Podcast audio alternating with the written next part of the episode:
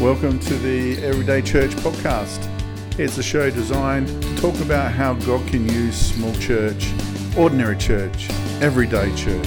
Your hosts are Barry Littleford and Jordan Gorsey, uh, two small time pastors who think about this stuff a lot. And we welcome you to today's show. Well, welcome to episode two of our podcast. It's great to have you along. And I thought we could start, Jordan, by actually introducing you as a person because in reviewing the last podcast, we did not introduce you at all, other than that you were some young 22 year old dude who somehow has become a pastor out at Mallala Uniting Church. So, do you want to introduce yourself? My, my story will unravel as the podcasts go on. And I, I was petrified when you said that you were going to intro this one and introduce me. I didn't know how you were going to string me up. Uh, but yes, my, my name is Jordan Gorsey.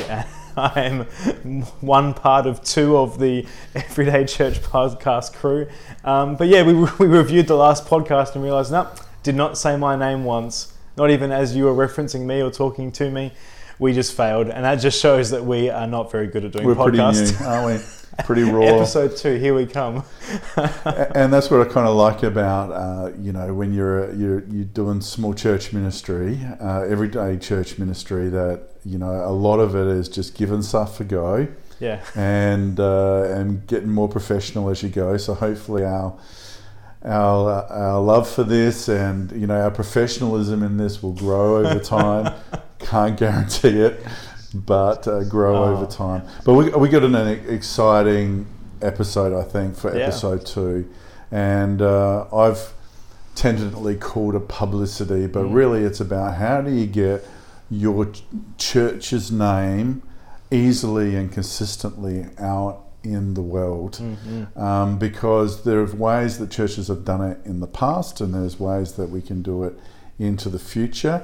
And uh, we've been we're involved with uh, churches that have been stuck in the past, and we've um, been moving them into the future, Mhm. and uh, and that is um, a really exciting thing to do. Traditionally, how churches have um, have advertised themselves out in the community and that's where it was here when I came to Gawler. Was they they put an ad in the local paper, either the Messenger or with the local paper. Here's the Bunyip, and so they put an ad there saying who's preaching and what time there is preaching, Mm. um, which probably served them pretty well back in the seventies. Mm. But in today's culture, things are very different. And the other thing they have is they have a sign up the front. Now, I don't want to be critical of, of my church, but there was a couple of things lacking.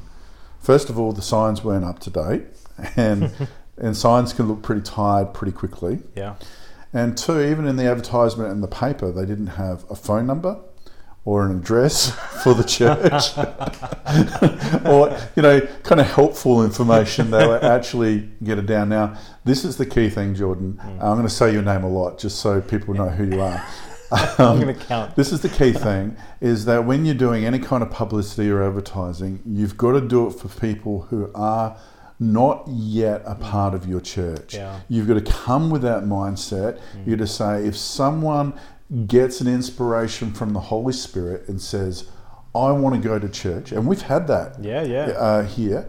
Uh, that people just woke up and say, you know what, I, I haven't been a part of a church for 30 years, or, or I remember grandma uh, taking me to church when I was five and I kind of want to get back into it. We've had that. Mm.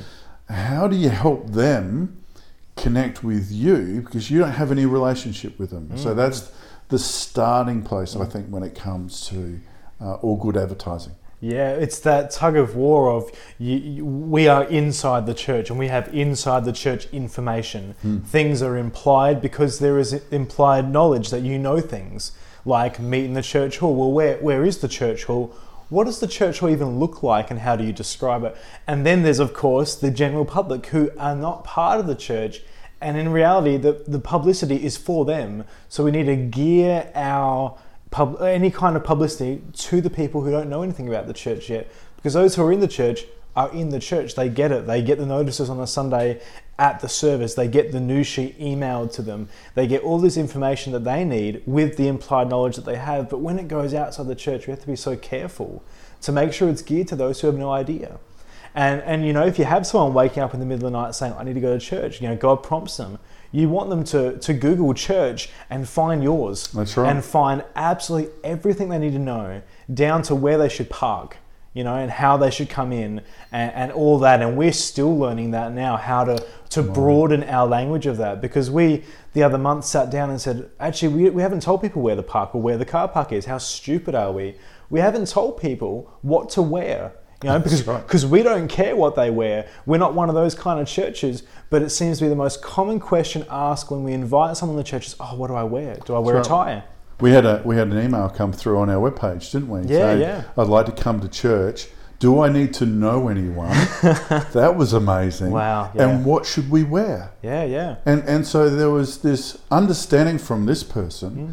that one they needed a personal invitation to come, Wow, yeah. and if they didn't know anybody, would they be welcome? yeah. And I don't know a church in Australia that doesn't have somewhere on them. We are a welcoming church. Yeah. Come along, Yeah, you yeah. know, and and and we think our job's done. Um, and uh, and the big question is, what shall I wear? Yeah, yeah. And you know, you say, well, clothes would be preferable, but um, Whatever really, you want, yeah. what- whatever you want. Come as you would uh, go to the movies, or Or a barbecue or anything. Yeah, but what we've learnt from that, isn't it, that people come with all kind of preconceptions. Um, maybe grandma, maybe uncle or auntie, mum or dad, or something who've they've been to a funeral or something, and they've got an idea of what church is.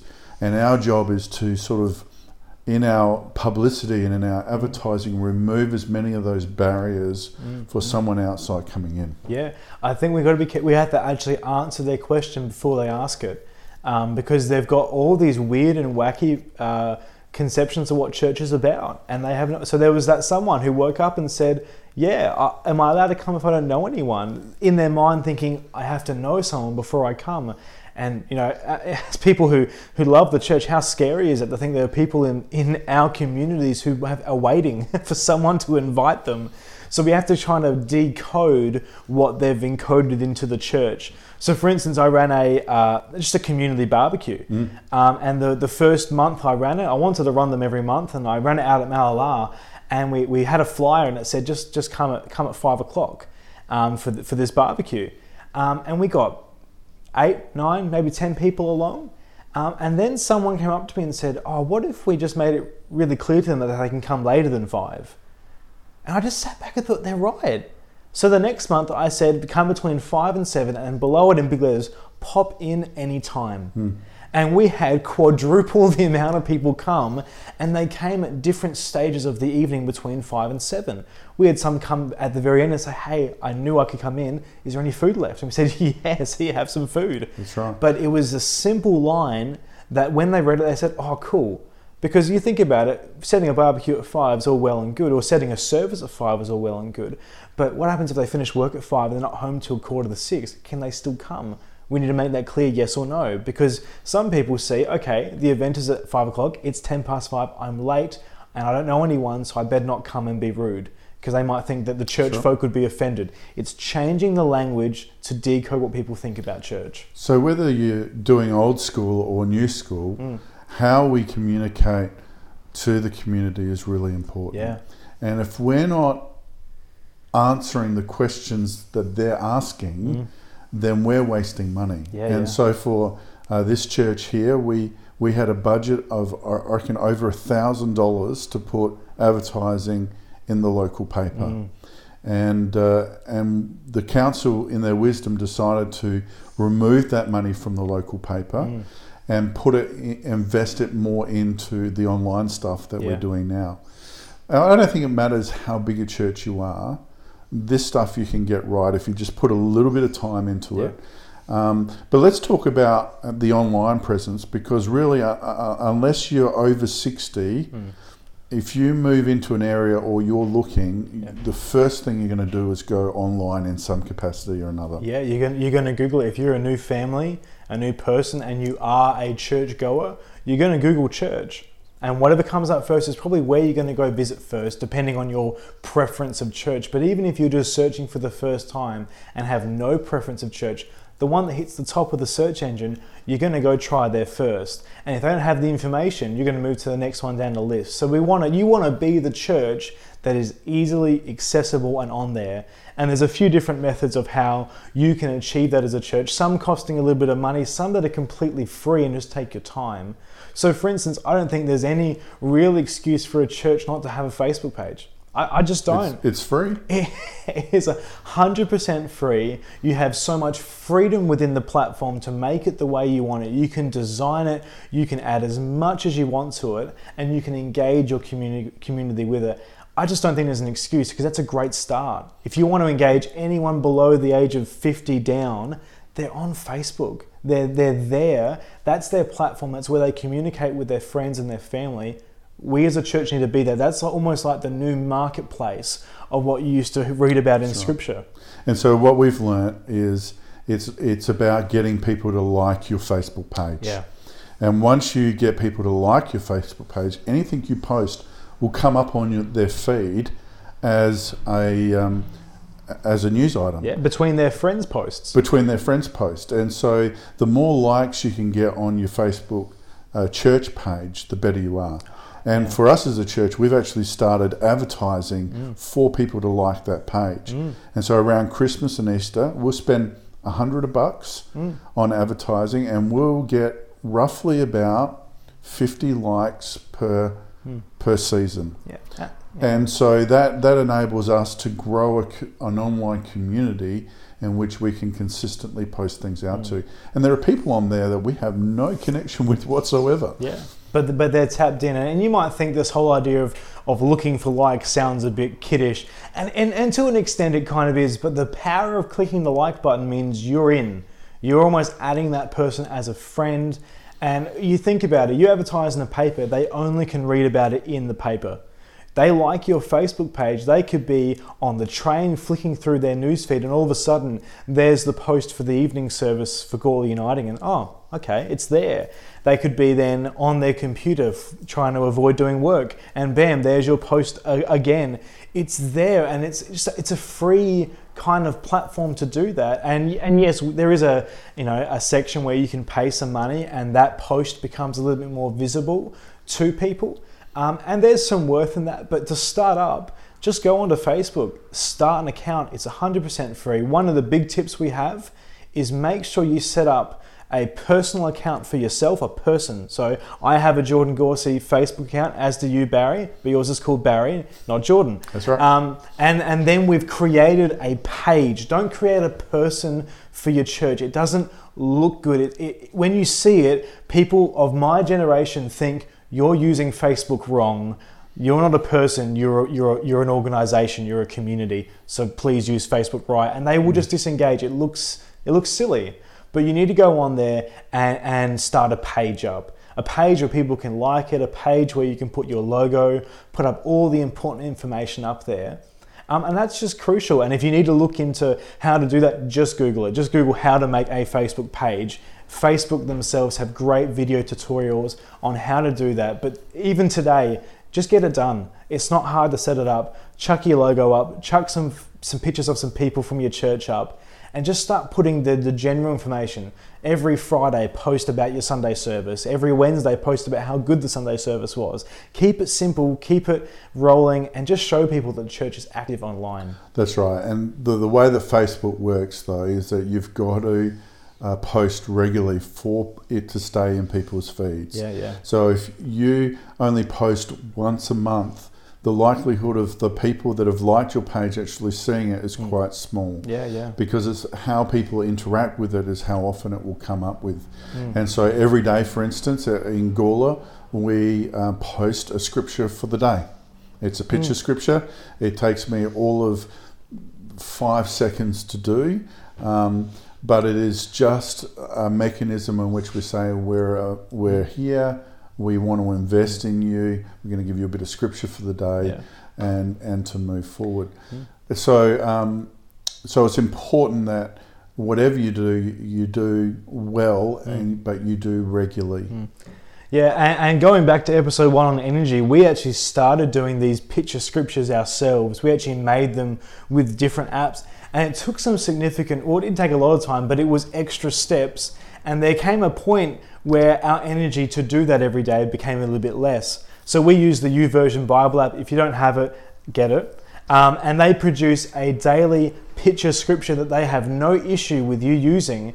And so all we do now is we get the one that they make, save it, and upload it to our Facebook page and to our Instagram page, which is just a subshoot of Facebook, really. Five seconds. Yeah. And, and that is a, a simple and easy and energy efficient way to keep high value content going up. And the fact that it's a picture and not just text we've seen through data is far more attractive to almost everyone on Facebook. Text you can scroll past, but a bright, colorful, robust image grabs people's attention. And we're doing it with very little energy being expended. And, and we get messaged by strange people through Facebook. Yeah, yeah. Uh, we have people who have come to us and said, We've seen you on Facebook and how you interact with people on Facebook. And so we reply very quickly to people Yeah. who message on Facebook. And that is actually shown on the Facebook page that we will respond almost immediately to any inquiry that comes. Yeah. And, and that is important. So if you don't have a smartphone, grab one, put the app on, Yeah. and so it buzzes in your pocket when someone posts something on there, and uh, and you can respond to it because we get quite a bit of traffic of people uh, asking questions because it is now the young person's game that you need to be on there. Yeah. We're going to finish up on the Facebook and we'll move to web pages uh, right now. But just before, just so you're clear about advertising, the great thing about advertising is that it does generate extra likes, but you can target the area that. Yeah, you want yeah. to do it in and the demographic of people that you want. And so when we a- advertise uh, on Facebook, we're advertising for likes for Gawler people only. Yeah. And so they've got to say that they're uh, a resident of Gawler uh, before it will come up on their feed. And, and that's gold for us. Oh, it's Uh, that. Targeting that Facebook allows you to do. We've also been doing a bit of work on web pages. Geordie, you want to yeah, uh, websites when they first came out were, were, were hard work. You needed to learn how to, to write code. And I don't know about you, but I, I can't write code. I'm not that smart. And unless you have someone gifted in your church, and particularly gifted in your church, to be able to design a website with code, then empower them and go for it. But uh, we looked at our website and said we need to spruce this up. We initially started our website uh, with a, a online software called Weebly. That's W E E B L Y, um, and they at a reasonable price allowed you to ha- use their online software, which was a click and drag kind of thing. So you would click an element from a menu and put it in perhaps maybe a map section, and you'd add a map. Uh, not a, not a bad way to start Yeah. if you're not really into web page design whatsoever. They give you the, the kind of the framework, you choose the colors. That's kind of how it works. And we produced a semi decent website that did the job quite well.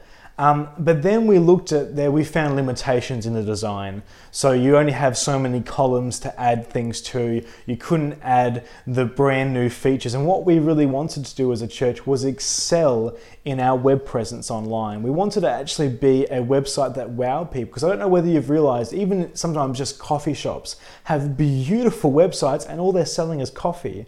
And if you're not up to scratch with how they're designing their websites, your church will look outdated because of how it looks online. So it's really important that what you put online is a representation of who you are and how current you want to be in this day and age. Um, there's nothing worse, I think, in my perspective, than seeing a church website that looks like it was made before the internet was even made. It looks old. The colors are cream and it's Lots dark of flowers. and, and we're looking at moving GIF images that just w- want to make you close the close it straight away or make a joke about it. Um, I'm not trying to be mean, but it's about taking the website that you designed 20 years ago and giving it a complete makeover. So the way that we've done that now is we've moved to a software-based um, program co- uh, that's based out of Adobe. Now, Adobe is a, great um, a resource to have. It, it does cost money. We pay a yearly subscription. That's about 300 ish dollars. 400 400 ish dollars. Obviously, you pay the bills and I don't. Um, but and it gives you a whole encyclopedia really of different software. But the one that we primarily use for our website design is something called Adobe Muse, M-U-S-E, um, and it is a click and drag, but you have far more freedom to do it. Now we're going to have to discuss it in another another episode later on on our journey about how to actually get your website from the design stage to the publishing stage with some tips and tricks. Um, if you haven't got a website, I recommend Weebly. Just go, just start there, give it a bit of a whirl, see how you go, um, and when you're looking to progress, hopefully we'll have an episode coming out soon where you can look at how to do that. Yeah, better. we've almost come to the end, and I think we might have to do a whole other one on web pages because Yeah. there's a lot of um, tricks uh, and uh, a lot of traps that churches fall into when it comes to their websites. Mm, mm. Uh, we we have uh, five churches, uh, six churches connected in with Oh, uh, Gawler here, and and all but one of them now has a website, but that wasn't always the, the Yeah. the case. And really, there's not a lot of excuse either not to have a website, and so we need to um, just encourage you that if you have not yet got a web presence and you may be just doing newspaper presence, Mm. that maybe you want to change your strategy. It does cost a little bit of money, but you can definitely just start on Facebook. Yeah. So start there. It's not hard. It's free. Mm. Um, you, you don't need a great deal of computer literacy to do it. Mm. You just need to have the motivation. So I hope this has stimulated some thinking for you Mm. on, on how you publicise your church. Uh, we'll probably do the next uh, episode on, on web Yeah, uh, yeah. web pages, um, just so that we can really help you get through. But I hope this has been helpful for you. Uh, thanks, Geordie, for all your wisdom that you bring, Thank you. and we'll see you again soon. Thanks for listening to the Everyday Church podcast, where we seek to be a help to the everyday church. Our show notes can be found at openministries.net, and you can also become interactive by liking the Everyday Church podcast Facebook page. We trust that you've enjoyed today's show.